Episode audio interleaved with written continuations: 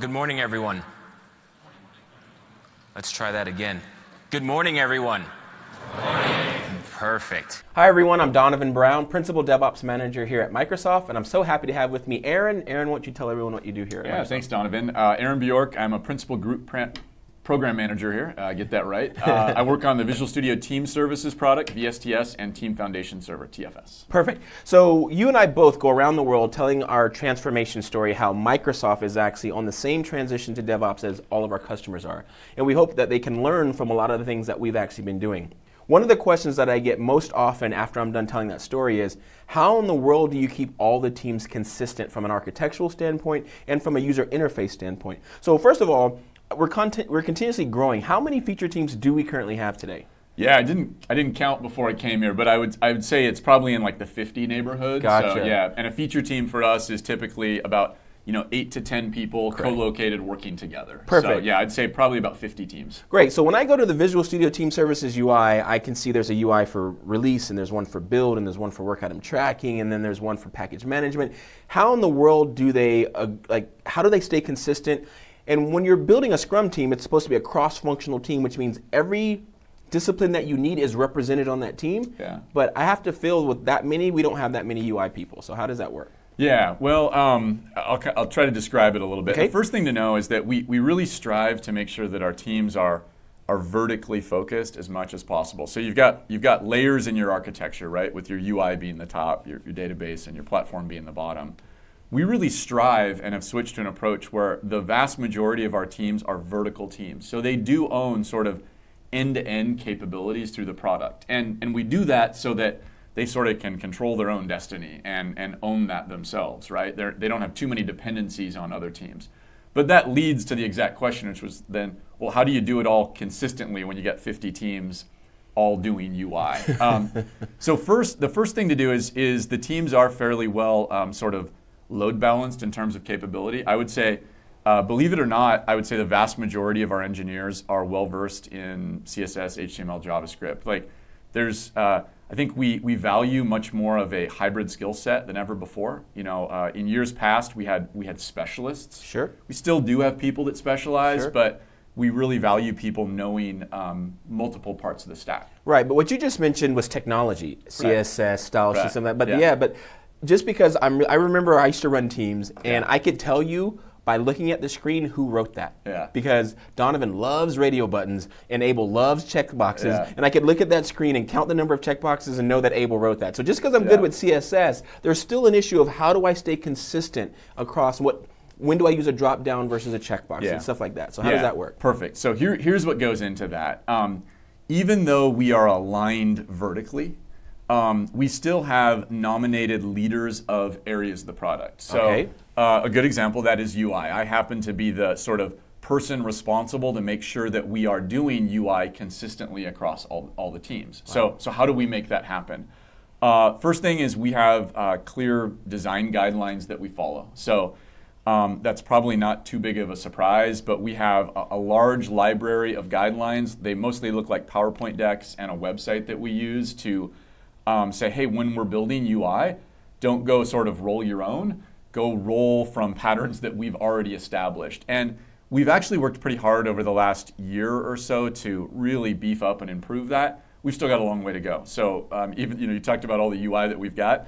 I can point out all the places we are inconsistent. done videos So, on it. Yeah, I have literally done videos We are on it. not uh, we are not a shining star example of this yet, but we are striving to be. Absolutely. So the first, um, the first piece is sort of a nominated owner, um, a clear set of guidelines. Uh, the second thing is we actually have a central design team that works across all of our teams. So uh, we don't have uh, a designer, if you will, uh, dedicated to every team. Okay. I wish we did. Sure. Although that would create a, a whole other set of problems, Problems of for staying sure. aligned.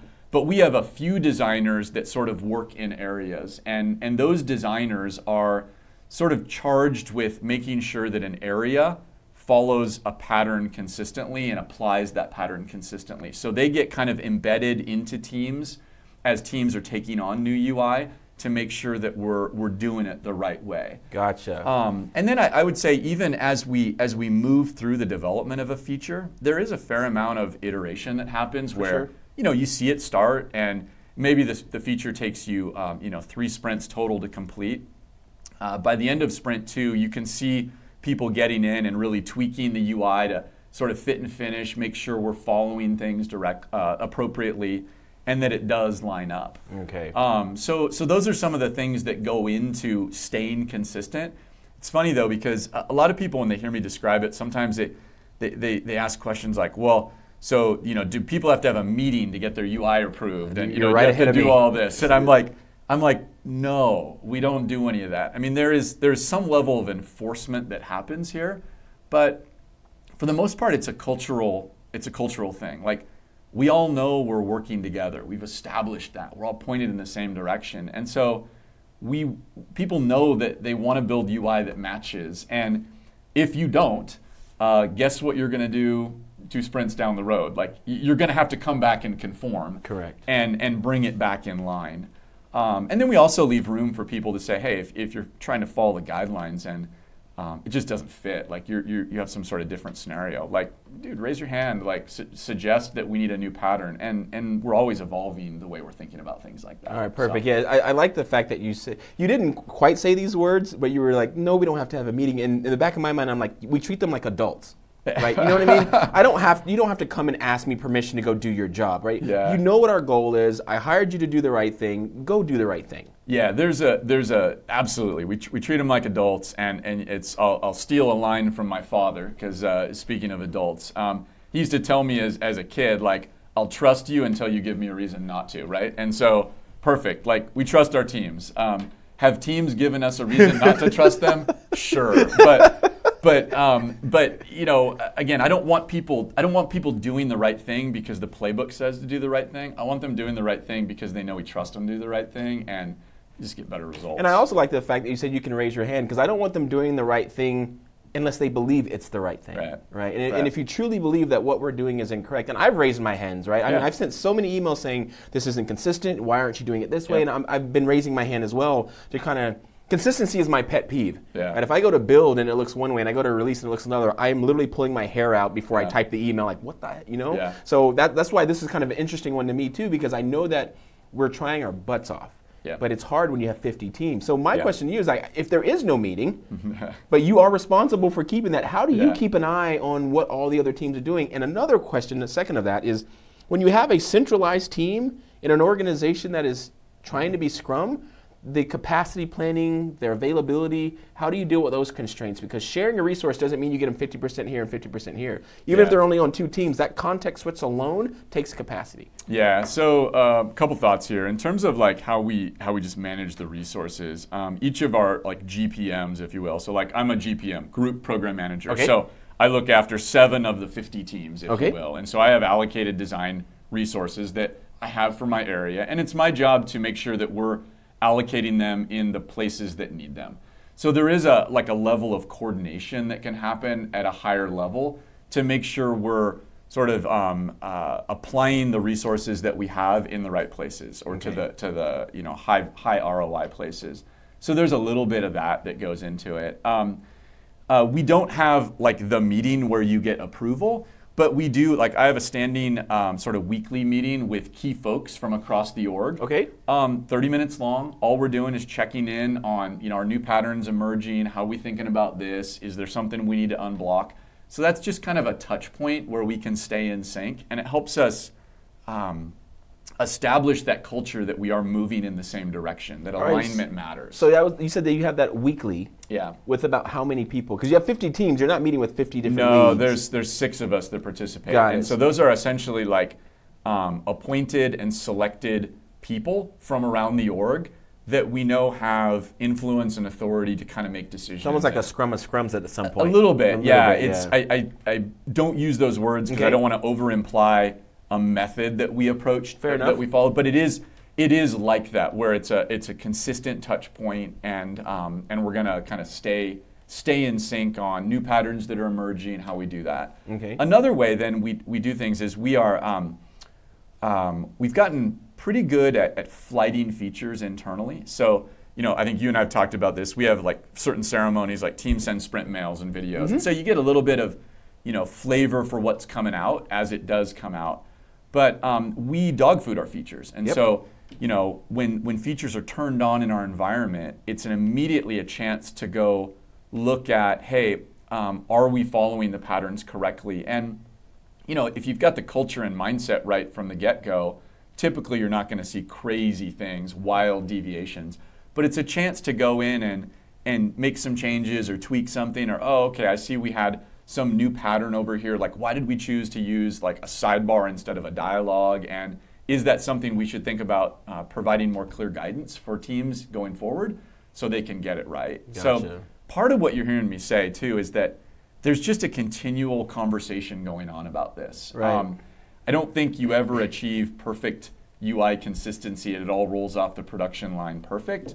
But um, we've got everybody lined up that it's important, that it matters, and and we're seeing that people tend to fall in line when we when we get that point Right, in so the right direction. style guides are one of the way, Yep. things that you're using. Obviously, touch points and reviews are another thing that you're using. What other suggestions would you give to a team who's tr- struggling with this consistency? So, style guides is one I was, I was Yeah. hoping that you were going to say. I've had those before where I literally hired a graphic artist, Yeah. and there was a book you went to. I'm doing a drop down with Yeah. two options. That's a checkbox, right? I mean, Yeah. it literally, the, the developers no longer got to choose Yeah. what controls they use. Do you also have common like control tool sets that the people are using? Yeah, so we're um, we've adopted Fabric, which is uh, sort of an open source library, an open source design library that the uh, the Office team has put out there. So um, we're leveraging that, which is like a full like set of components, style guides, and whatnot. So we're all in on that.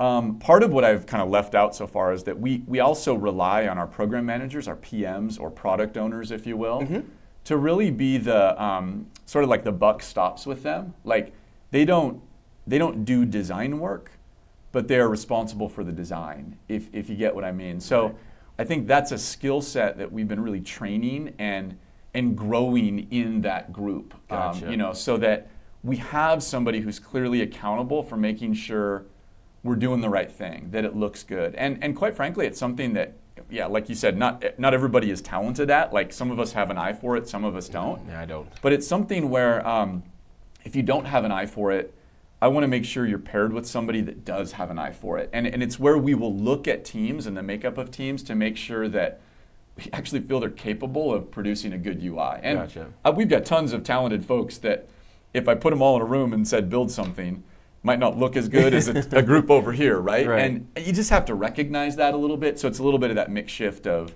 of um, talent to make sure you've got a, a healthy balance. And I think another thing that makes us very unique, and I, and I warn customers when I tell this story, I said, you have to remember that we are our own first customer. Yeah. And if you're not using the product in which you produce as the first line of defense, you're not going to see all the parts of it because you don't use it. Like if you're a shipping company, Yeah. the software that you produce are for people who Yeah. ship stuff, and you don't ship stuff every day. But we write software for developers, and we are developers. So I think we have a almost like an advantage. Oh, totally. I, I completely agree. I, I, I talk to customers all the time and I, I empathize with them. I'm like, man, like, that's tough. I don't know. Like, we, we are developers, we are engineers, we're building tools for engineers. We run our company on the product that we're building.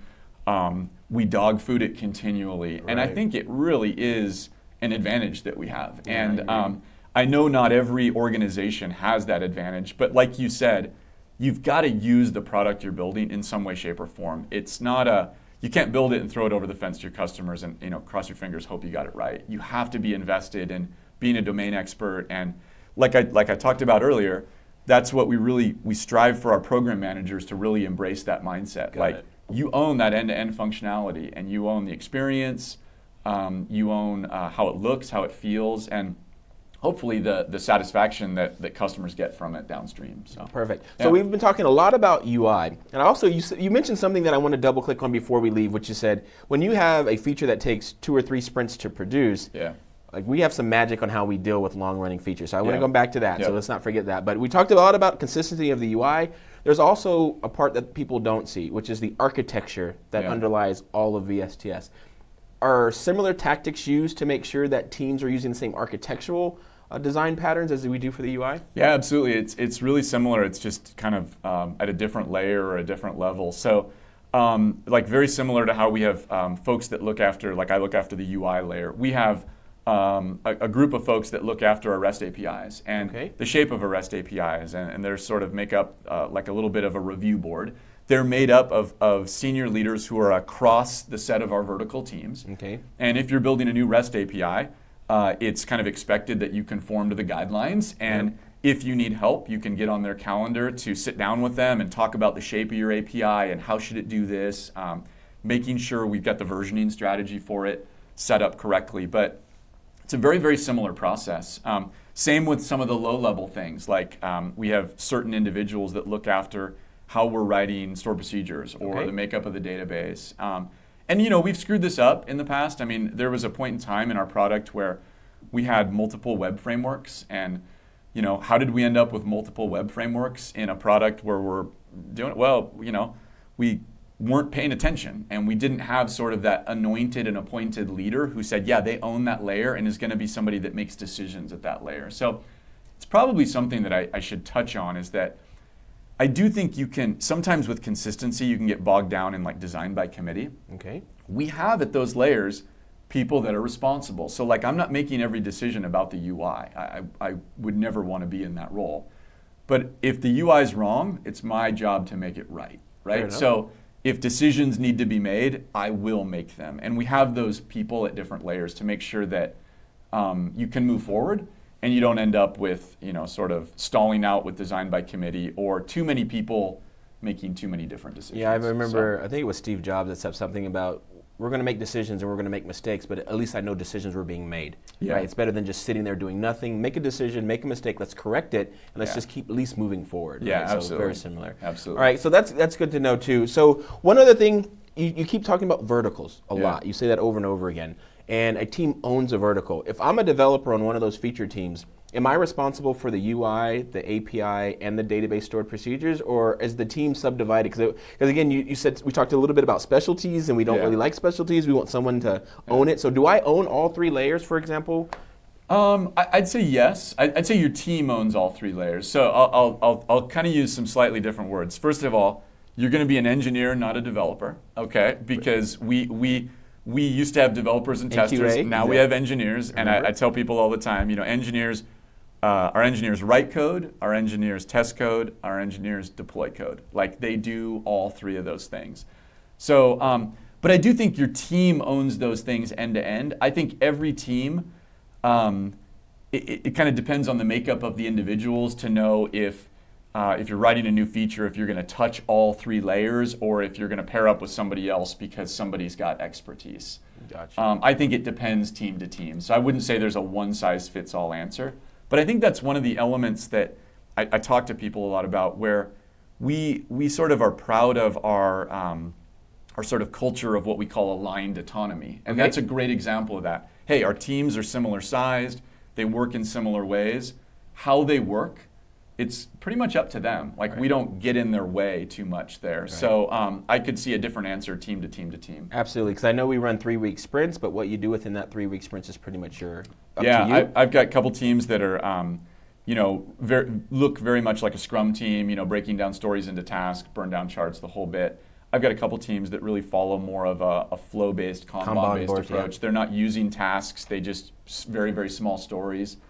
Both are valid. Both are great. Um, if you need help, I'll, I'll help, but uh, I try to stay out of the way on Right, that because stuff. that three weeks is really more of a this is where we're going to inspect and adapt. Yeah. But what you do within that three weeks is up to you. yeah, that's Yeah. that's yeah. There's a lot of autonomy within those three weeks. All right, perfect. So. So, you're the only guest I've ever had twice, right? Uh, and the feature that made you so popular in the last video, and the one that I'm constantly sending people to, was feature flags. Okay. Right, and we kind of talked about it. Just I think we talked about it several times without even saying it. When you said you have features that take two or Yeah. three sprints to work. Yeah. Like, well, you obviously.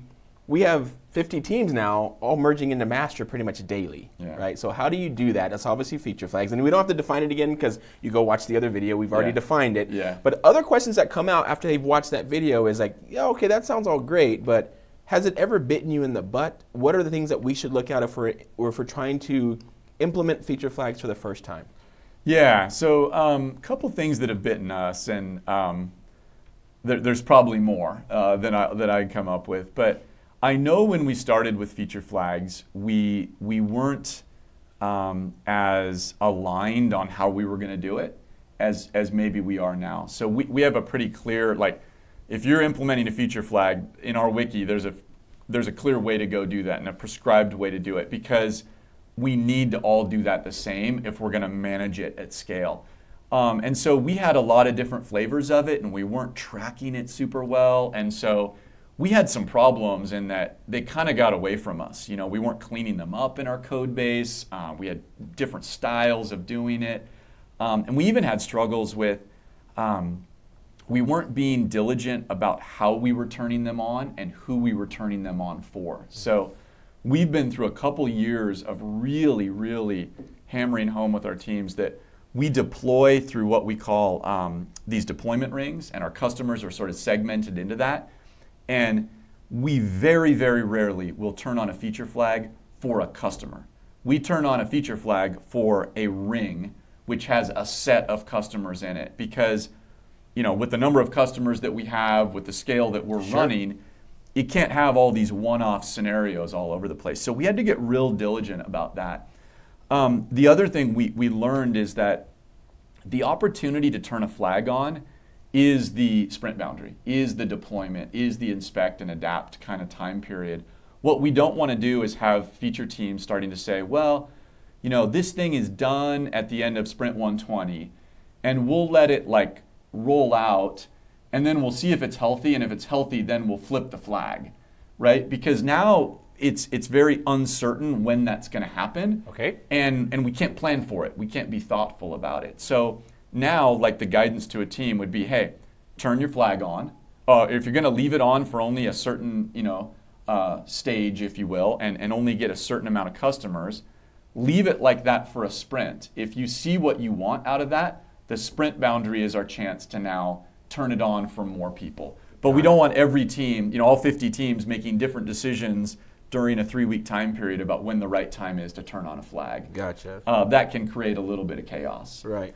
Um, let's see other aspects of feature flags that have uh, bitten us. Um,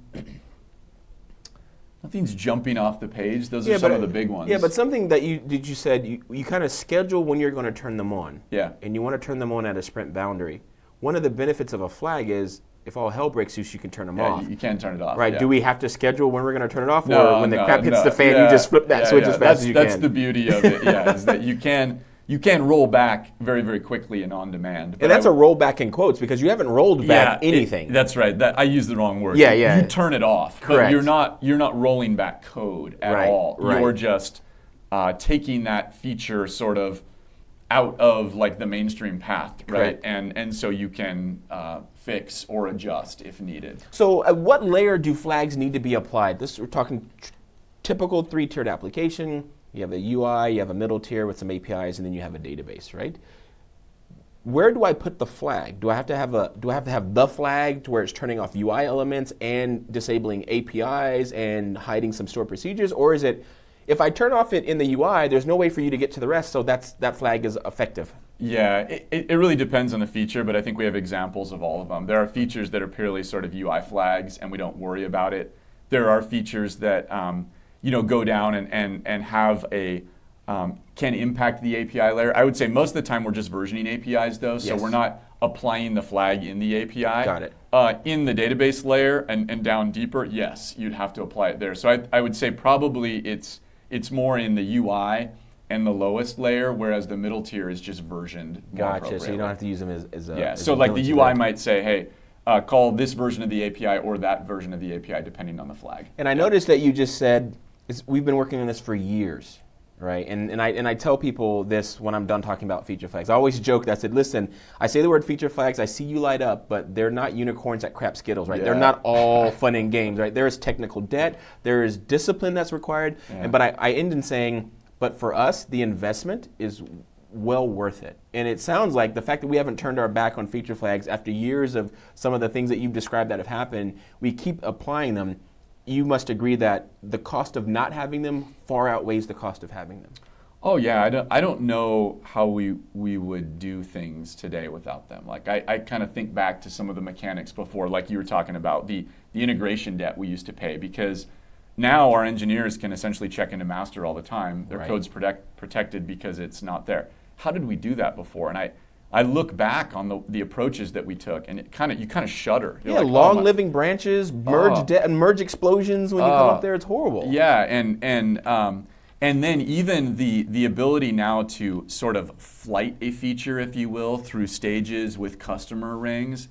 Um, how do you do that without having switches that that allow that to be easy? You know, so um, yeah, I, uh, it's it's definitely you know paid dividends for us. There's no going back. Gotcha. Um, and like you said, it's not unicorns and rainbows. Right. Um, it takes some work. I tell people that it's really kind of a part of our agile transformation, if you will, because a lot of people think of, well, like agile is just about like running a daily stand up. And I go, hey, like there's so, So much, much more, more. than this. And in fact, it- this is an evolution of it where our agile transformation led to us really changing the way our code looked so we could deploy it on a regular cadence every three weeks. And you don't just get that from changing the way your people talk um, and approach the work. You change it by adapting and changing the architecture, the code base. And yeah, it's taken us a while, but we've been at it for quite a few years. Yeah, you mentioned something that I always say to customers too. I'll go up there and I'll do this amazing VSTS demo. I'll show them a full pipeline, and they think that that's all they needed to learn. I'm like, you don't understand, right? It's not just getting a tool chain in place. You might literally have to change the way you architect your application to be able to deploy it the way that you need to deploy it. Yeah. And, and I'm glad that you said that because I'm, I work for a company that sells amazing tools. But please don't think that you just install the tools and now you're going to have this amazing pipeline. I mean, you might literally have to go change the way you write your app. And it sounds like we've done that several times on changing the way we actually architect and design our apps to be more efficient this way. Yeah, I think it's it's no different than sort of the the agile mindset of like you know individuals and interactions over Yeah. process and tools. I tell people the same thing, like, hey, I'm a tools guy. I'm building tools for agile teams, uh, but don't think that my tools are going to make you agile. Like like you don't get it. You're like you're, you're thinking about it wrong, right? Like agile is a culture, it's a mindset, and it's predominantly people problems, you know. But uh, the tools can help. The tools can aid in that, but just because you're you've got a task board now doesn't mean everything just rolls into place. And I think it's no different than sort of the DevOps conversation, right? Like CI/CD is great, but like it's not the end of the line, right? Correct. There's more Correct. that comes with it. How are you maintaining that? How are you continue, continuing to deploy? How are you, uh, yeah, dealing with changes and, and, and all that kind of How stuff? are you monitoring your results? I mean, there's so much. Absolutely, Yeah, it has. so to, it's, it's it continues down that journey. It's Yeah. funny that you say the part about people think that the tools are going to fix everything. I remember I was installing TFS one day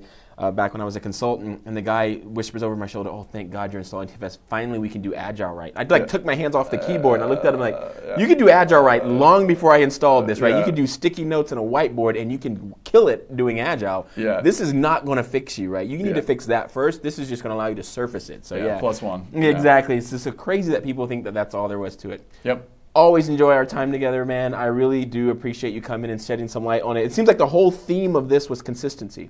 How do you keep your UI consistent? How do you keep your architecture consistent? And for you to do feature flags correctly, it was about making sure that everyone did it consistently. Yeah, that's that's where that alignment is really needed. And uh, yeah, I agree. Thank you so much, All right, Aaron. thanks, Donovan. Thank you so much, everyone. See you next time.